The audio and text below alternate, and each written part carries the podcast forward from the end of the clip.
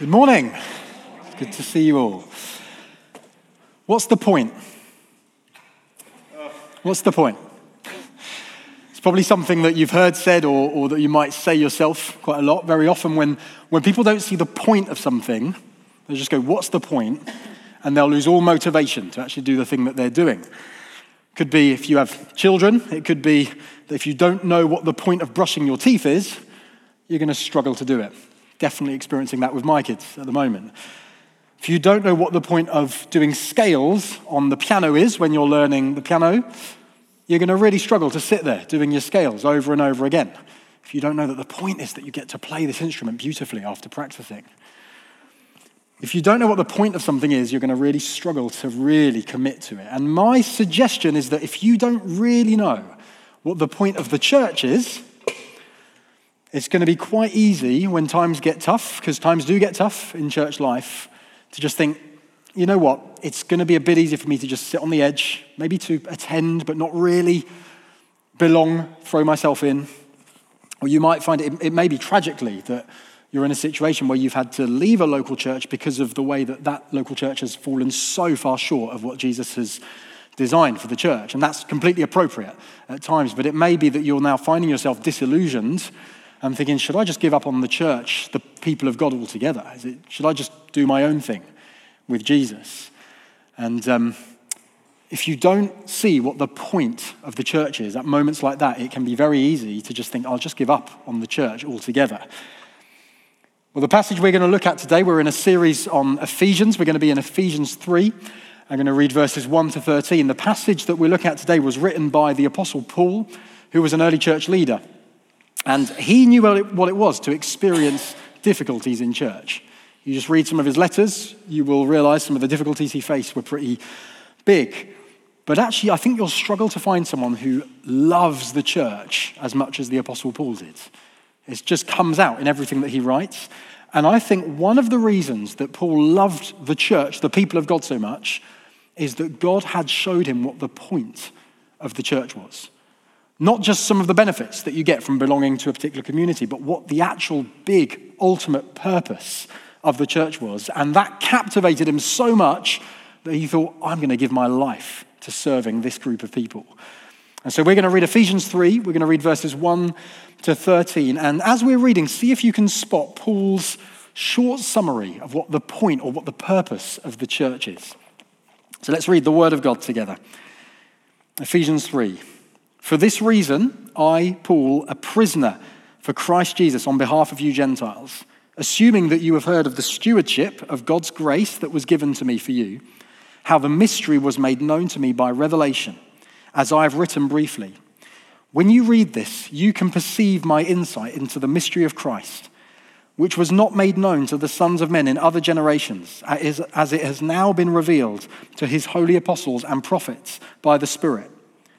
The mystery is that the Gentiles are fellow heirs, members of the same body, and partakers of the promise in Christ Jesus through the gospel. Of this gospel, I was made a minister according to the gift of God's grace, which was given me by the working of his power. To me, though I am the very least of all the saints, this grace was given to preach to the Gentiles, that's non Jews, the unsearchable riches of Christ, and to bring to light for everyone what is the plan of the mystery hidden for ages in God, who created all things, so that through the church, the manifold wisdom of God might now be made known to the rulers and authorities in the heavenly places. This was according to the eternal purpose that he has realized in Christ Jesus our Lord, in whom we have boldness and access with confidence through our faith in him. So I ask you not to lose heart over what I am suffering for you, which is your glory. This is the word of God. And Father, we pray that you would help us to uh, submit to your word now. We pray that you would help us to delight in your word. We pray that you would teach us. I pray that you give me clarity as I speak. Lord, I pray that your words would be spoken, not my opinions. And I pray that you would help us to be equipped, built up, to love the church and to love Jesus more and more. Lord, we pray for this in Jesus' name. Amen. So, what's the point of the church? I wonder if you spotted it. If there's a, a part of this passage where Paul spells out, here is the purpose, here's the point of the church. And it's in verses 10 to 11. It's the climax of the passage, really. And Paul basically says in these verses, he says he does all of his hard work. And if you know Paul, you'll know that he has worked very hard for the different churches that he's involved in.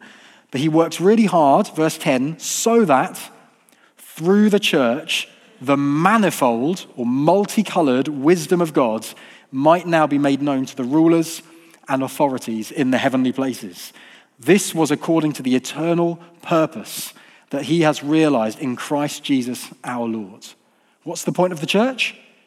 Yes, the church is meant to be a place where we experience community. The church is meant to be a group of people who do good to one another. It is meant to be a place of safety, absolutely. But none of these are the ultimate purpose of the church. They're a little bit more like, um, bad analogy, but you'll get the point hopefully, like, like comfortable seats on a train. The, the seats are not the point of the train, but they're part of the journey. But the train's going somewhere. The train's heading to an ultimate purpose. And as wonderful as these blessings are that we delight in and enjoy, the point of the church is even bigger than that. The point of the church, Paul explains in these verses, is to show off God's amazing wisdom to angels and demons and spiritual powers. That is the point of this. That's the point of this gathering and the many, many other gatherings that are going on around the world at the moment. And many, many millions and millions of people who worship Jesus as their Savior. The point of this is that demons and angels and spiritual powers look at what is going on and they say, Oh my goodness, God is so wise. How has He done this? That's what history has been heading towards. You notice in verse 11, Paul says that this happened according to God's eternal purpose. So before there was a world, before there was a you, before there was a Peterborough, God said, My purpose is that through the church, through this people that I'm going to create because of Jesus, angels and demons and spiritual powers will look at this people and will marvel at how wise I am. That's what the, whole, the climax of history is about. In fact, if you read all the way to the end of your Bibles in Revelation 21 and 22, some of you might be quite familiar with the beginning of Revelation 21. So, the last two chapters of the Bible, I saw a new heavens and a new earth. And we love that description of how new heavens and new earth are going to be a wonderful place and we're going to live there forever. But did you know that the last two chapters of the Bible, there's only a few verses that actually describe heaven or new creation? The majority of the last two chapters of the end of the Bible are given over to describing the church. It's almost as if John, who wrote Revelation, is saying, Yes, I did see a new creation and it was wonderful, but let me tell you about something greater. Let me tell you about the people of God that Jesus has, made, has redeemed for himself. That's the point of this. Is that your vision? Is that your vision of what the church is? Because my suggestion is that if you have anything less than the cosmic display of God's wisdom to angels and demons as your vision of what the church is about, it's going to be very, very tempting when times get tough to just give up on the church altogether. All you'll need is a particularly difficult conversation or a particularly tricky member of the church, and you start thinking, isn't it just potentially easier for me to just do my own thing? But imagine what would be the case if we operated with that vision of the church. Imagine if I operated day to day with that understanding of what the church is about. That would make a massive difference to the way that I live day to day. It would make a massive difference to the way that I interact with brothers and sisters in Christ. That's the kind of vision we want. And my prayer is that that would be the kind of vision that we get as a result of God working through his word this morning. So that just as the Apostle Paul was captivated by that, we could be too. And that we could increasingly say, when we gather on Sundays, when we gather in life groups, when we pray, when we spend time with one another, when we have meals together, when we cry with one another, when we, when we laugh with one another, we can say, you know what we're doing? We're demonstrating to demons and angels how wise God is. That's a glorious vision of what the point of the church is. But at this point, you might be thinking, that sounds great, but how is it that the church demonstrates God's wisdom? It's all well and good to say the church demonstrates God's wisdom to angels and demons. What is it that angels and demons see that makes them go, God is so wise? And the answer to that is eh, a few verses back. We need to rewind in verses four to six. So let's reread verses four to six. When you read this, you can perceive my insight into the mystery of Christ, which was not made known to the sons of men in other generations, as it has now been revealed to his holy apostles and prophets by the Spirit. This mystery is that the Gentiles are fellow heirs, members of the same body, and partakers of the promise in Christ Jesus through the gospel. So, how does the church demonstrate God's wisdom? Paul says it's a mystery. At which point you might think, well, that's not helpful at all, Dan. What, why is it a mystery? Like, does that just mean no one understands? Angels and demons are looking, going, yes, oh my goodness, God is so wise. And demons are going, oh, I'm quaking in my, I hate him, but goodness me, he's wise. But no one understands. Well, that's not what Paul actually means by the word mystery. When we use the word mystery, we tend to mean no one understands. It's a mystery. That's kind of the definition of mystery, really.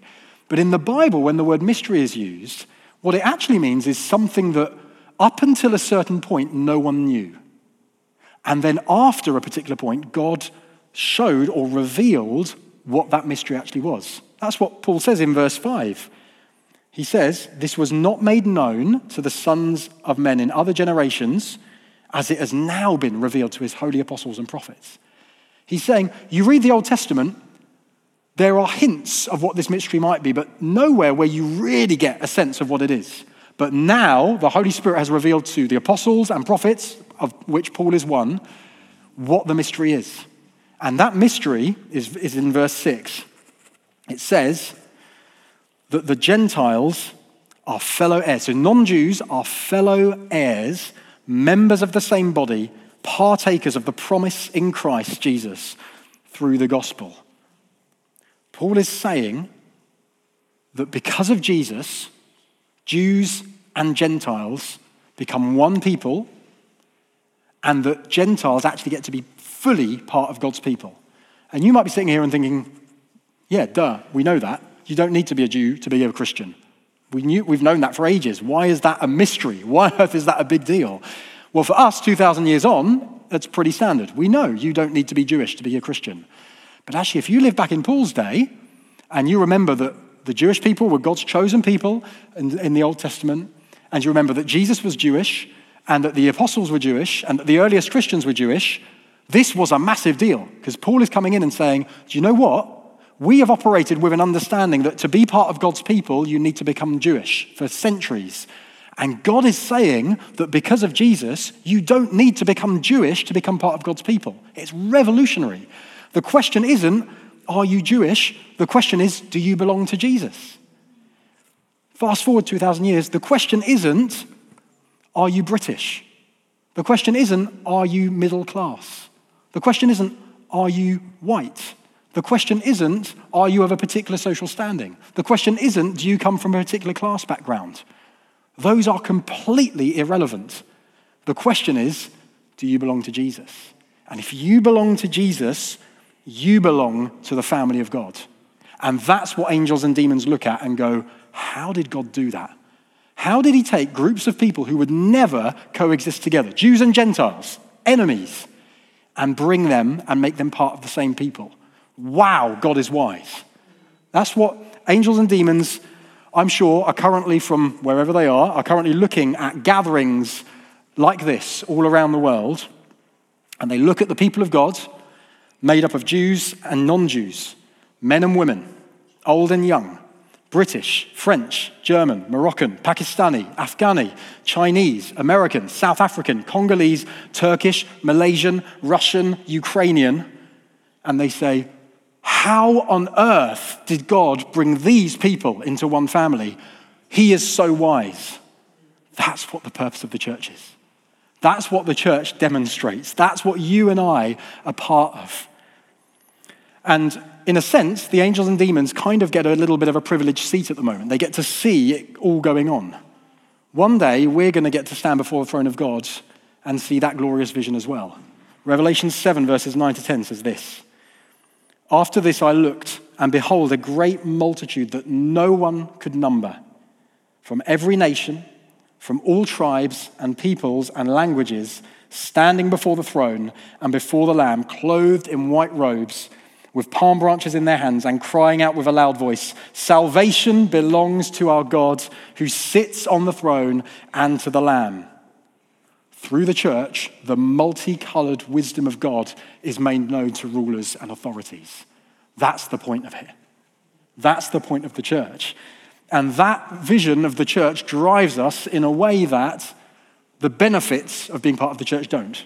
If you're driven by that kind of vision, it makes a massive difference. What kind of ways does it make a difference? Well, there's many that we could go into. And actually, there's a number that Luke picked up on last week as he looked at Jews and Gentiles being reconciled at the end of chapter 2. But that vision drives us. It might drive us to welcome those who aren't like us. So you think, you know what, this is going to be really uncomfortable. Um, I'm going to decide to talk to this person who is nothing like me. But what's driving me is, as I do that, I'm demonstrating the wisdom of God. It may be that you find yourself in a position where you're a, a cultural minority or perhaps a, a minority in terms of the background that you come from. Can I encourage you? This kind of vision can encourage you. Please bring everything that you are to church. In fact, say that to everyone. Please bring everything that you are to church. Express who you are. Express what culture you come from. Express what background you come from. We will have blind spots. I say that as a member of a leadership team that is predominantly white middle class. We will have blind spots. And there will be moments where we do things as a church that actually, when you step back, you look at it and you think, that's more British than it is church. We need one another. We need one another to express fully who we are. So that, yes, it's wonderful. We get to experience diversity, there's a joy in that. But at an even bigger level, so that angels and demons look at this church and go, How did God do that? How on earth did he do that? So those are many, there's many, many ways in which this can drive us, but the one that I really want to land with is well, I think the one that this passage lands, lands with, which is to remember that what Paul is doing in this passage is actually to explain to the Ephesians why he preached the gospel to them as non Jews in the first place. So, this amazing theology, this kind of riveting, glorious truth of what the church is about, Paul's telling the Ephesians that because he's reminding them, this is why I came to preach the gospel to you. In fact, Paul talks about himself as a steward in verse 2. He says, assuming you've heard of the stewardship of God's grace that was given to me for you. He's saying, I'm a little bit like a postman. I've been given a letter, the gospel, and it's of huge benefit to me, but actually, I don't get to just keep it. I need to give it to the person it belongs to. If you're a post, a, a, a post work for Royal Mail and you've got a thing to deliver and you keep it for your own benefit only, you're going to get in serious trouble with the law because you are a steward. You're someone who is meant to be passing this on to someone else. And Paul's saying, I realize that when Jesus revealed this mystery to me, it wasn't just for me to go, wow, isn't that great? The reason Jesus revealed this mystery to me is so that I would tell the non Jews that they are welcome into God's family in Jesus. And I think that there's something for us here. Obviously, there's a certain extent to which this is Paul's specific mission that God has given him. But I think there's a principle for all of us to recognize ourselves as stewards, as postmen and women. To say, actually, God has given us a vision of something glorious that's going to drive me to share this with other people. That's going to drive me to share with those who are around me in Peterborough. That's going to drive me to share with my colleagues and my friends at school or my family, to tell them about Jesus, because how is it that we end up in a position where the church reflects all of the diversity of Peterborough, all of, all of the diversity of the world? It's by people like Paul and you and me proclaiming the good news of Jesus to them and as they respond to the gospel, they become part of the family. And angels and rulers and demons look on and go, God is so wise. That's how the church grows, and that's how God's multicolored wisdom is made manifest. It's been amazing over the last few months to see so many people baptized, so many people baptized from so many different backgrounds. Many of those people were baptized because you told them about Jesus. It's so encouraging to hear those stories. Can I encourage us? Let's allow that vision to motivate us to tell people the good news of Jesus. And maybe for some of us, it may be that this vision motivates us in such a way that we say, I, I, heard, I see that vision of the church demonstrating God's manifold wisdom. I heard that passage of Revelation 7 being read, uh, being read out about all nations and tribes and languages around the throne of God, I feel, a, I feel a sense of burden and urge to go and tell people in another nation who have never heard the good news of Jesus about him. It may be that for some of you, that's actually what God is working in your heart right now. And we would love, as a church, to send more and more people to places where Jesus has never, ever been named.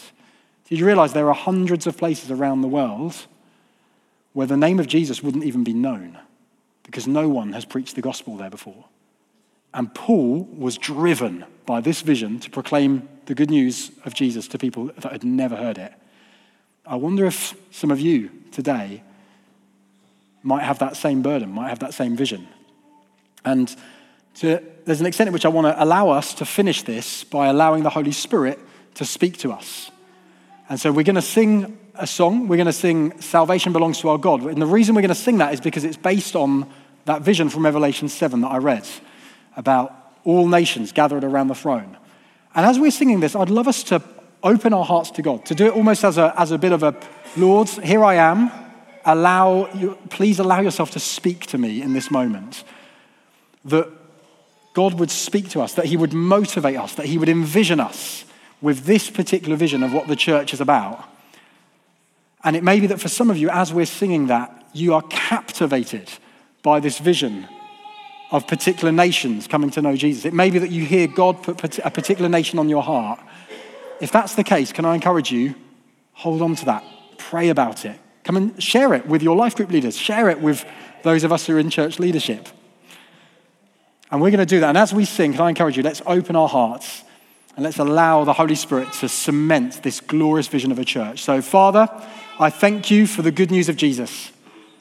I thank you for the fact that you are bringing together a people from every tribe and language and nation and people group, and the angels and demons are looking on and going, Oh my goodness, God is so wise. And Father, I pray this morning that you would envision and motivate us. I pray as we sing now, as we reflect on this glorious vision of the end, where all nations are gathered around you because they've responded to Jesus. Father, I pray you would motivate and envision us to tell others about the good news of Jesus. But Father, I do also pray and I, re- I want to ask that you would stir individuals here for particular people groups, some of whom may be present in Peterborough, some of whom may not be. And I pray that you would motivate us out of that, not a sense of guilt, but out of that glorious vision of what the church is about. We love you, Jesus, and we want your name to be glorified and honored in all nations. Amen. Well, why don't we stand? Let's worship and let's allow the Holy Spirit to speak to us.